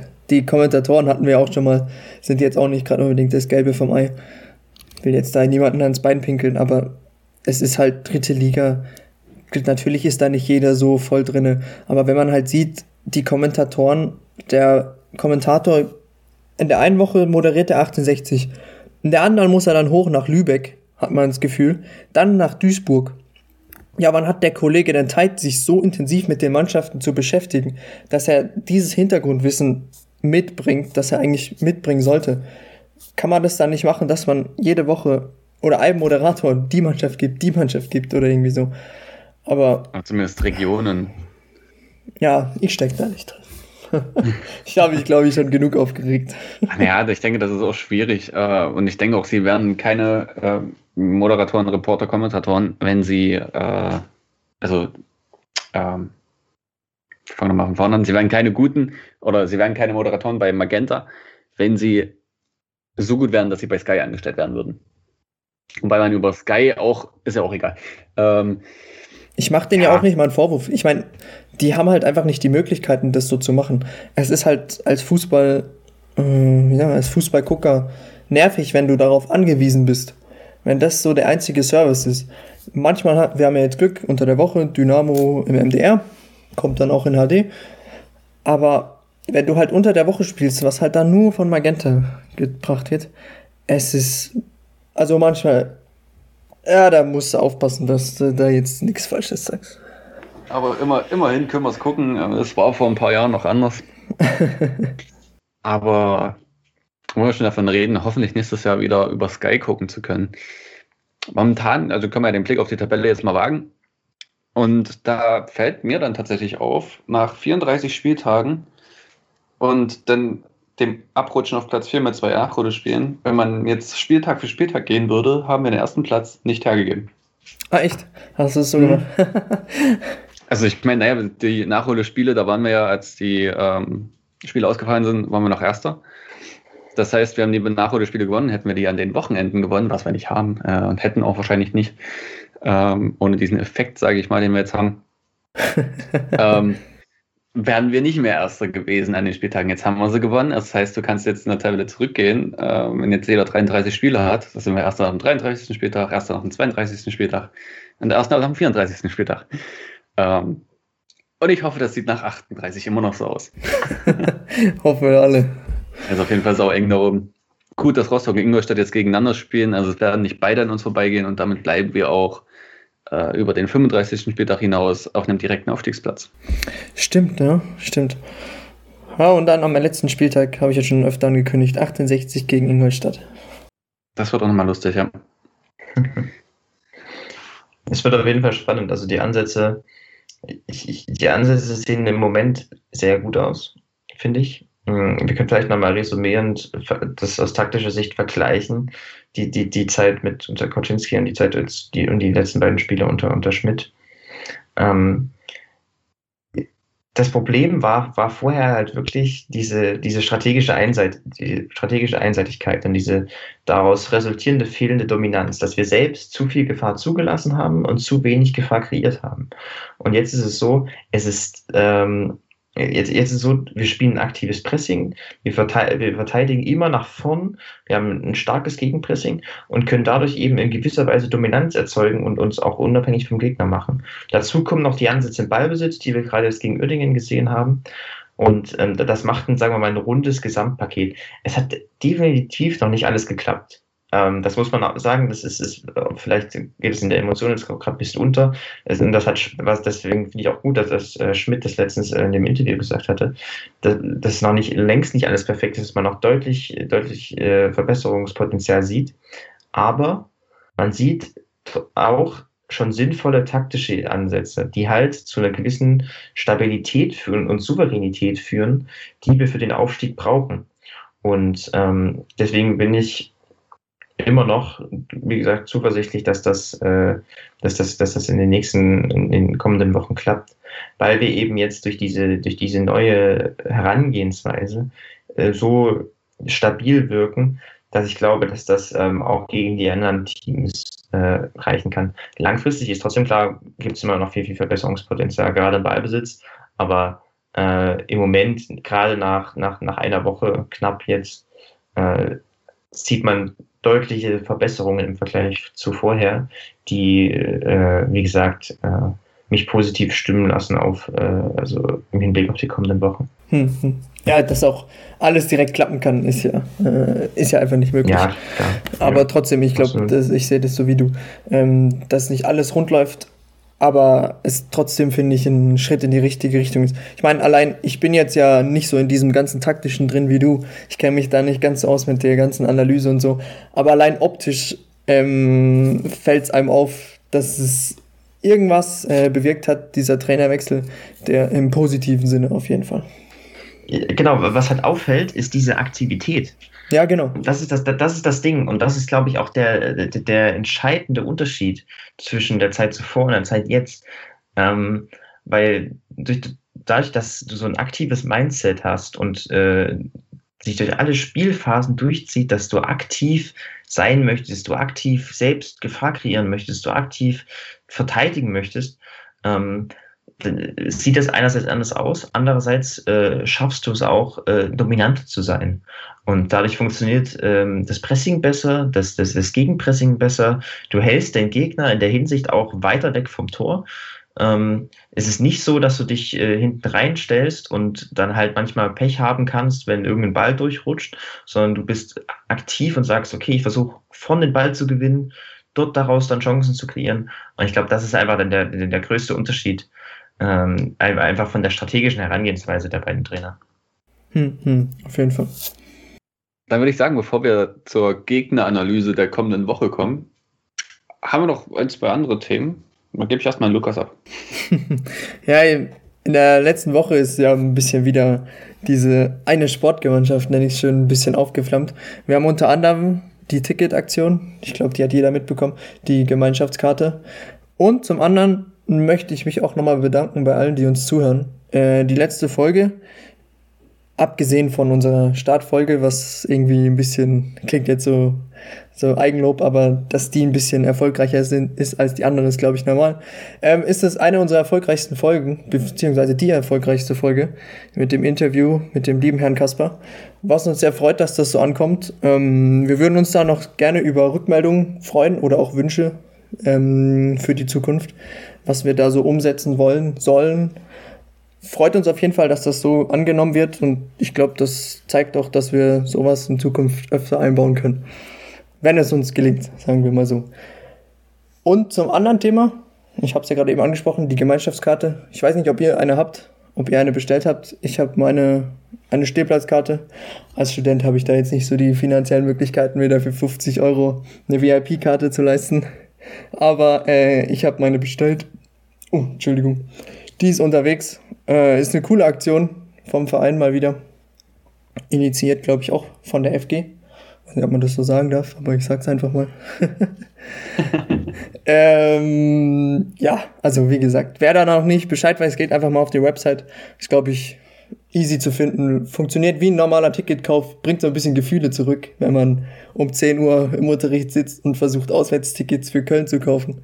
Ähm, mal auf die Ethik-Seite zu gehen und sich da so eine Gemeinschaftskarte zu kaufen. Nee, Spaß beiseite. Ist, glaube ich, cool. Äh, cooler Weg, den Verein zu unterstützen da.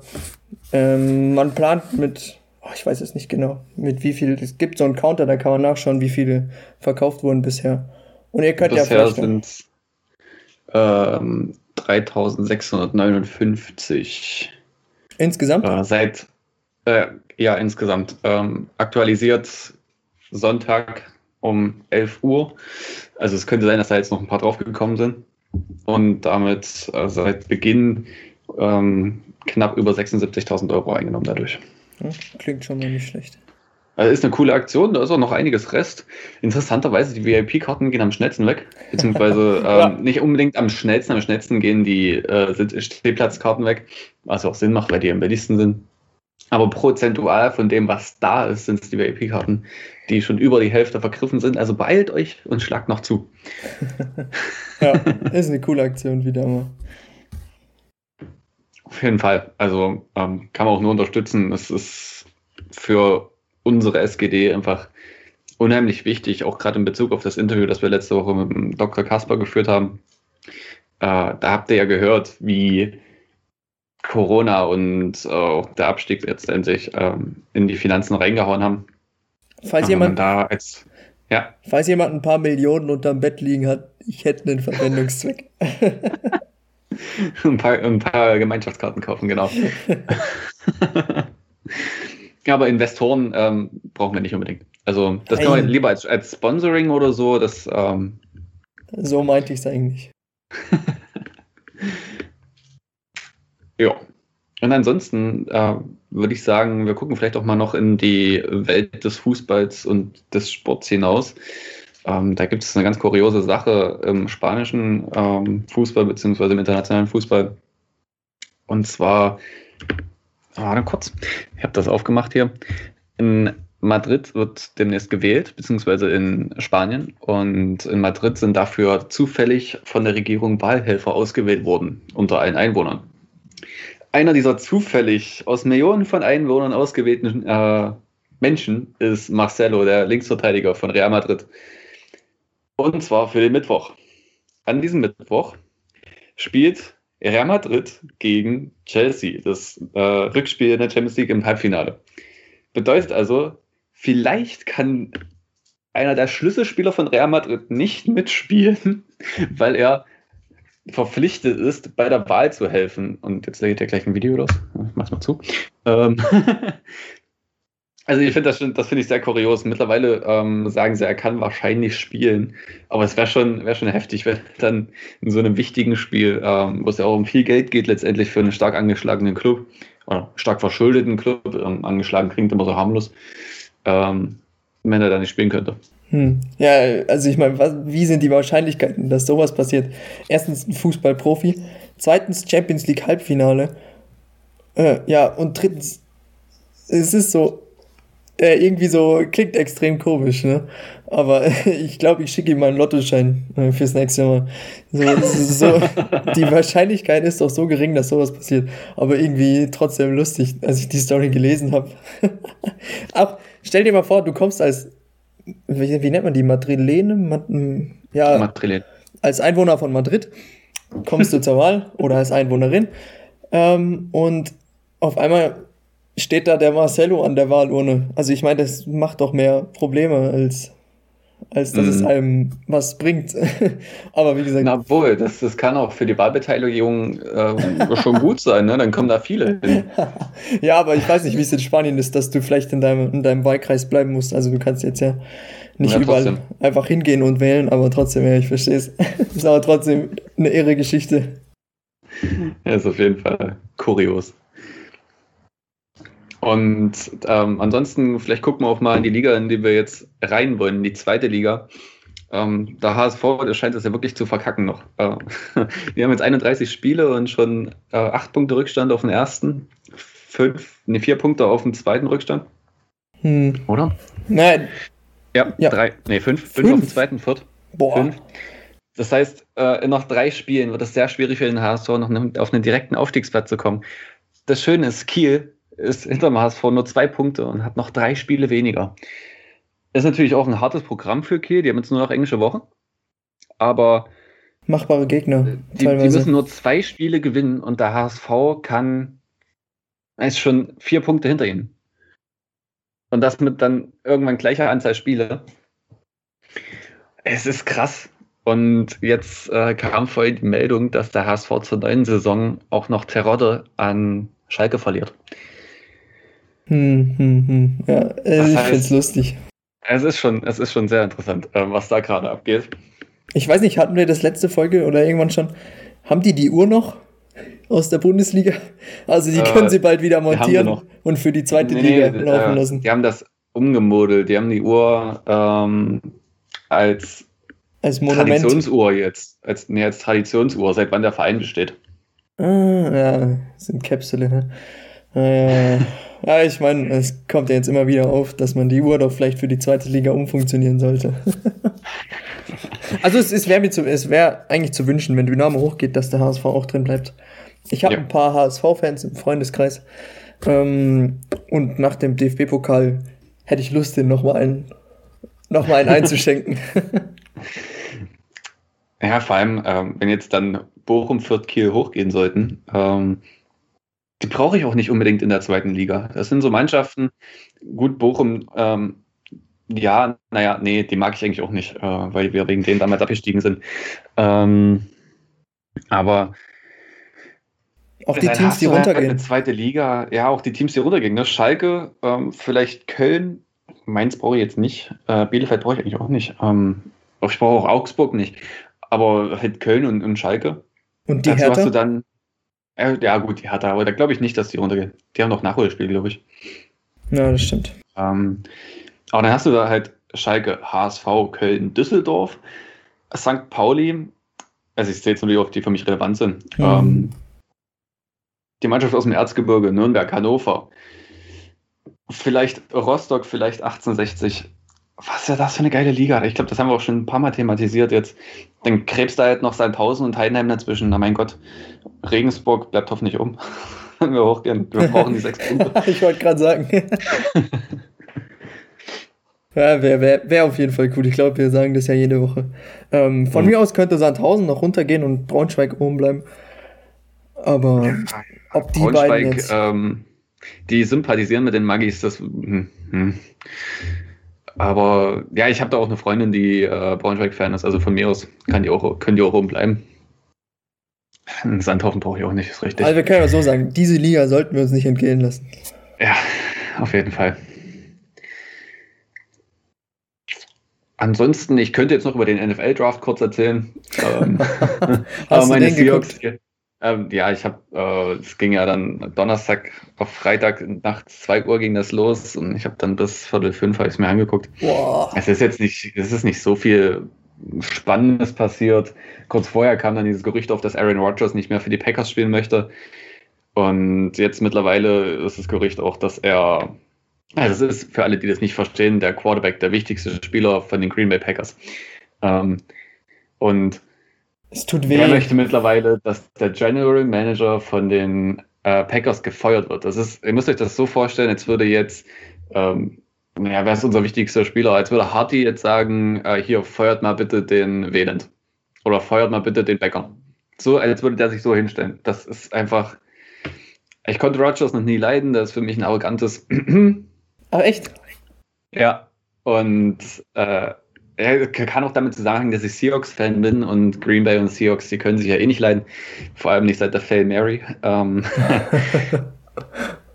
und naja, äh, dazu kommt, dass meine Seahawks im Draft genau drei Picks hatten. Also normalerweise hast du so, glaube ich, äh, sieben, sieben oder sechs. Wir hatten drei und davon äh, ein.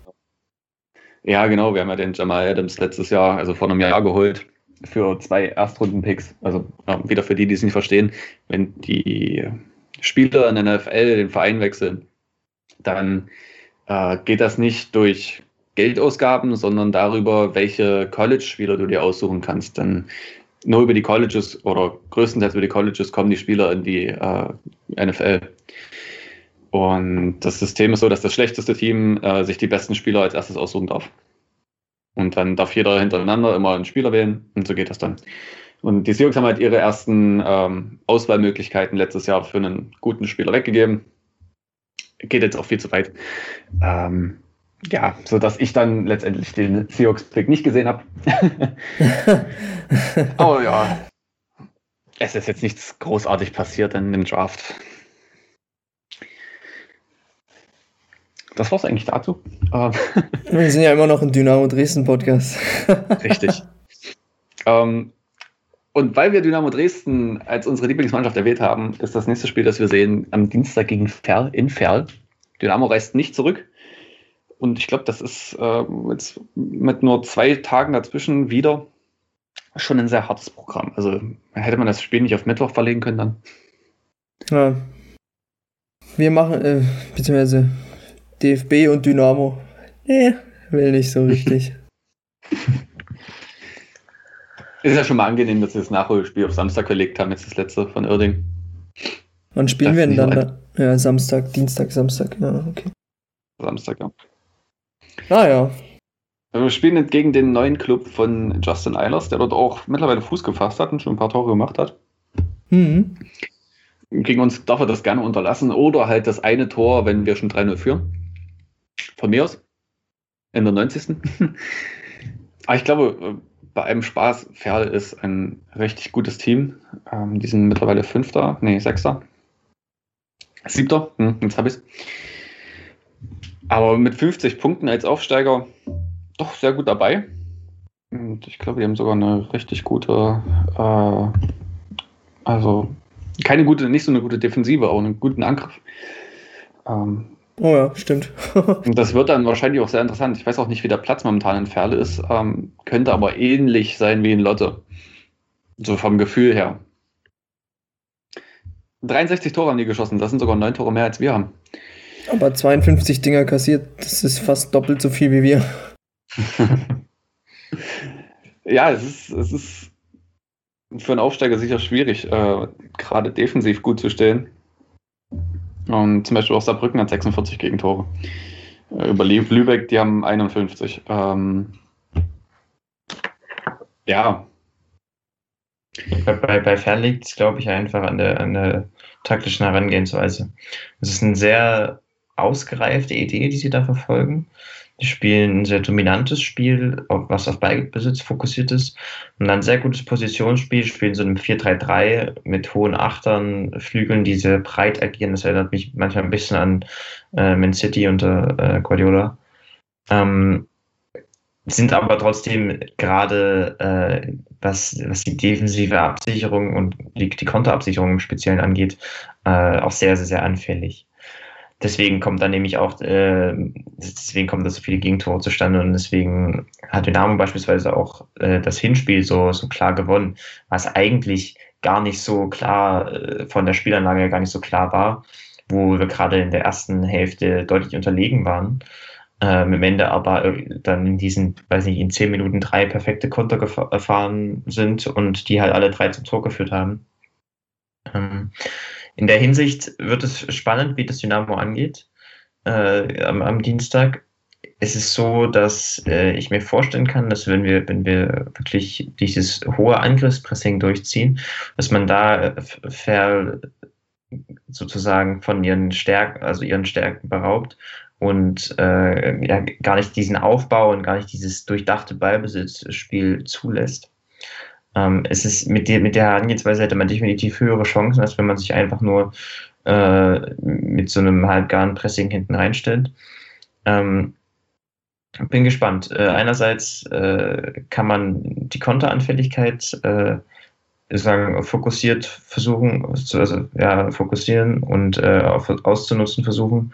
Auf der anderen Seite ähm, kann ich mir auch mit einem hohen Pressing äh, ja, würde ich Dynamo gute, ähm, hohe Chancen ausrechnen. Mal schauen.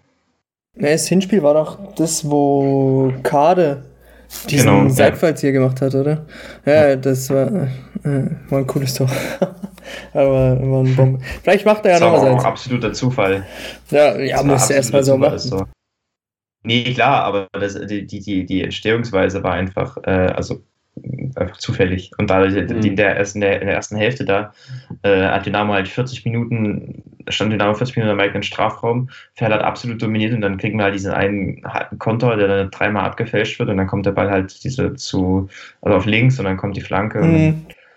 Deswegen, wie gesagt, ich glaube, unter, mit, mit der strategischen Herangehensweise von Kauczynski wäre es im Moment schwierig geworden, weil wir halt schon über die ganze Saison Probleme hatten gegen dominante Teams, zum Beispiel Mannheim, und die, die uns dann einfach auseinandergespielt haben, die das Pressing auseinandergespielt haben. Ähm, und wenn du halt nicht das Glück hast, dass äh, der Gegner in der Konterabsicherung Fehler macht, dann hast du da keine Chance. Dann, dann siehst du da, dann hast du keine Chance an den Ball zu kommen und damit dann auch irgendwie ein Tor zu schießen oder Gefahr zu kriegen. Und durch diesen aktiveren Ansatz, den wir, den, den, den Schmidt verfolgt, ähm, kann ich mir vorstellen, dass man da mehr Chancen hat. Mal schauen. Ja, es wird auf jeden Fall ein interessantes und äh, sicher ein sehr spannendes Spiel. Und ich werde vom Fernseher wieder hocken und äh, ja, mir mein Angstschweiß äh, könnte man dann wahrscheinlich in Bechern auffangen. ähm, und dann spielen wir am Samstag das nächste Spiel gegen Viktoria Köln. Die kommen nach Dresden. Auch ein Team, das, das sehr gut zurzeit auch drauf ist. Ähm, steht tatsächlich nur zwei Punkte hinter Pferd auf Platz 8. Ähm, die haben auch gerade einen sehr guten Kader. Also, wenn man so denkt, Marcel Risse, den Cueto. Ach, ich vergesse gerade irgendjemanden. Die ja. haben einen guten, wirklich guten Kader. Dingsbums, der Klingburg. Stimmt, Klingburg spielt dort. Gut, er hat jetzt gegen uns nicht so viel gezeigt. Ähm, Nee, aber, aber, die sind schon. Ich war überrascht, als ich gesehen habe, äh, hier in Vorbereitung auf den Podcast, dass die Achter waren. Also, mhm. äh, ich weiß nicht, waren die, die waren zwischendrin, waren sie mal viel weiter unten. Äh, auf jeden Fall. Also unten um die Abstiegszone rum, meine ich. Das, das war da, wo sie dann den Trainer gewechselt haben. Ah, okay. Deswegen kann ich, deswegen kann ich sie auch sehr schwer einschätzen. Ich habe es äh, wegen Avi und so nicht geschafft, mir das nochmal genauer anzuschauen. Aber ähm, grundsätzlich waren sie vor dem Trainerwechsel halt, sagen wir mal, ein typisches Pavel Dotschew-Team. Das so wie auch Duisburg jetzt gespielt hat, ähm, nur nicht ganz so stabil. Wie es jetzt aussieht, habe ich wirklich keine Ahnung. Grundsätzlich bin ich, glaube ich aber auch, dass, dass es da einfach wieder nur von Dynamo abhängt. Und wenn Dynamo halt ähm, stabil und, und komplett agiert in, in, allen Spielphasen, ähm, eine Idee hat, dann, dann glaube ich auch da, dass man dann gewinnt. Es wird dafür trotzdem auf jeden Fall äh, schwer. Wenn ich jetzt so, so. zurückdenke, äh, Ferl und Köln in der Hinrunde ziemlich ereignisreiche Spiele gewesen. Ferl wegen der Anzahl mhm. der Tore und ähm, Köln ging, glaube ich, 4-3 oder 3-2? 4-2, 4-2. Ah, 4-2, ja. Mit dem Patzer von Prollo, dann mhm. rote Karte. Aber auch mit der Wunderparade von Prollo auch noch. Mhm. Äh, verrückte Spiele gewesen. Ich gucke gerade nochmal den äh, Kader an. Also erstmal Trainer, sollte jedem bekannt sein, Olaf Janssen. Als Dresdner, ja. Äh, und dann halt, nicht das im Tor, Sebastian Mielitz, ehemaliger Bremer Bundesligaspieler. Ähm, eine Abwehr Seat Hajrovic, ähm, Fabian Holthaus, auch Ex-Dynamo aus dem Ausstiegsjahr, der Linksverteidiger. Ähm, Maximiliano Rossmann kennt man, glaube ich, auch. Äh, Lukas Stellwagen ist nicht schlecht. Äh, Simon Handler ist nicht schlecht. Dann äh, Klemburg ist klar. Risse Coeto ist auch klar. Mike Wunderlich ist ein guter Spieler für die dritte Liga. Allerdings auch schon 35. Albert Bunyaku, 37. Und Timmy Thiele. Timmy Thiele auch ein, finde ich, sehr guter Stürmer. Ähm, gerade für die dritte Liga. In 32 Einsätzen zwar in Anführungszeichen nur sechs Tore. Aber die haben auch zwei Spieler, die über zehn Tore geschossen haben. Mike Wunderlich und Lukas Coeto. Und damit sind sie uns einen Spieler voraus mit Spielern, die mehr als zehn Tore geschossen haben. Hm, ist jetzt lustig. Denn unser bester Torschütze ist Christa Ferner mit elf Toren. Ja, aber wir haben auch, na, wir haben zwei, die über zehn haben. Ach stimmt, ja, der, der Sohm hat ja noch zehn, ne? Ne, Sohm hat sechs, aber Hosina hat zehn. Ach so. Wo ist jetzt? Okay. Ah, irgendwie. Ist jetzt gerade. Du hast lustig, äh, du hast erwähnt, äh, Sebastian Mielitz. Der war mal beim SC bei uns, das weiß ich noch. Da war so mhm. das erste Jahr, wo ich richtig mal beim SC beim Fußball war. Und der war bis zum, ich glaube, letzten Tag vor der Transferperiode Nummer 1 gesetzt. Und dann haben sie, ich meine, es war Schwolo verpflichtet, der ja jetzt bei der Hertha ist. Äh, und ihn auf die Bank gesetzt, das weiß ich noch. Das war extrem bitter. Aber ja, siehst du, so, so findet man jemanden wieder. mhm. Und mittlerweile ist er auch 31. 102 ja, Spiele also, für Bremen. Auf jeden Fall ein guter Kader. Ich gucke mal kurz an, wie die zuletzt gespielt haben. Ähm, aber als ich das letzte Mal geguckt habe, waren sie Zehnter. Sie haben das letzte Spiel 2-2 gegen Ferl. Davor gegen 1860 1-1. Gegen Halle 2-0 gewonnen, in Zwickau 2-1 gewonnen und unentschieden gegen Haching. Also. Oh, ich schau Seit 27. Februar un, äh, nicht mehr verloren. Doch, am 2.3. gegen Magdeburg 4-2. Ah. Ja, aber trotzdem, also, wie gesagt, Köln hatte ich nie auf der Rechnung wirklich.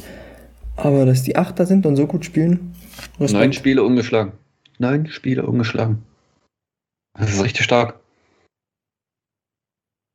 Naja, ist die nächste Serie, die Dynamo mal beenden kann dann. Falls das nicht jetzt am, äh, unter der Woche jemand macht. gerne, gerne, gerne, nehme ich. Wie sind eure Tipps für die Spiele?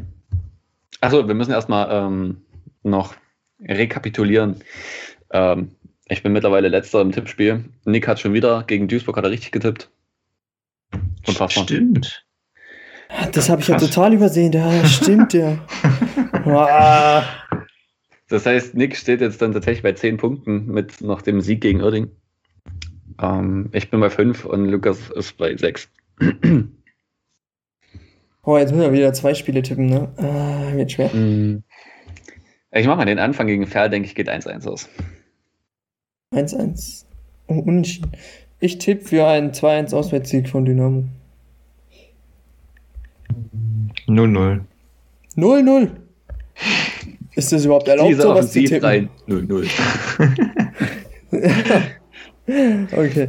Ja, gegen Köln sage ich, wird es wieder so ein, so ein torrechtes Spiel. Ich sage 3-1. Also für uns. Lukas, du musst mal gegen Ferdas noch ändern. Du hast 2-1 und nicht 1-2 geschrieben. Ja, ich habe immer, ich schreibe immer ah, wie Dynamo ich verstehe. Ja, ja, gut. Ähm, ich sag 2-1. Hm, dann sage ich mal ein 2-0 für Dynamo. Mit absolut null Begründung. Aber naja. ja, das ist auch immer mehr Bauchgefühl als, ja, als sonst was. Ja, ich tippe auch meistens immer ein bisschen offensiver, als es dann ist. Wundert mich auch, dass ich so gut bin. Wir haben, können noch dazu also, sagen. Was heißt, ähm, ne? Aber dass ich zumindest Erster bin. Wir können auch dazu sagen, unsere Gäste haben äh, den ersten Punkt geholt durch Dr. Kasper letzte Woche. Er hat 2-1 gegen Duisburg getippt. Damit ähm, jetzt dann ein Punkt für unsere Gäste. Also aber, bist du doch nicht Letzte. Ja, gut, aber wen wollen wir das dann bezahlen lassen am Ende? ja, ich habe jetzt noch vier Spiele, wo ich noch rankommen kann. Wird also, eng. Hä? Wird eng. Ich muss das Köln-Spiel, also das Fair-Spiel kann ich gerne falsch getippt haben, wenn wir gewinnen. ist mir egal dann. Aber wenn ich Köln richtig tippe, dann bin ich unterwegs. Dann bleibt uns nichts anderes übrig, als allen Dynamo-Fans eine schöne Woche zu wünschen, ein Zuhören. Und wir hören uns nächste Woche wieder. Hey, es Dynamo, Dynamo, immer stehen wir dir, oh, es Dynamo.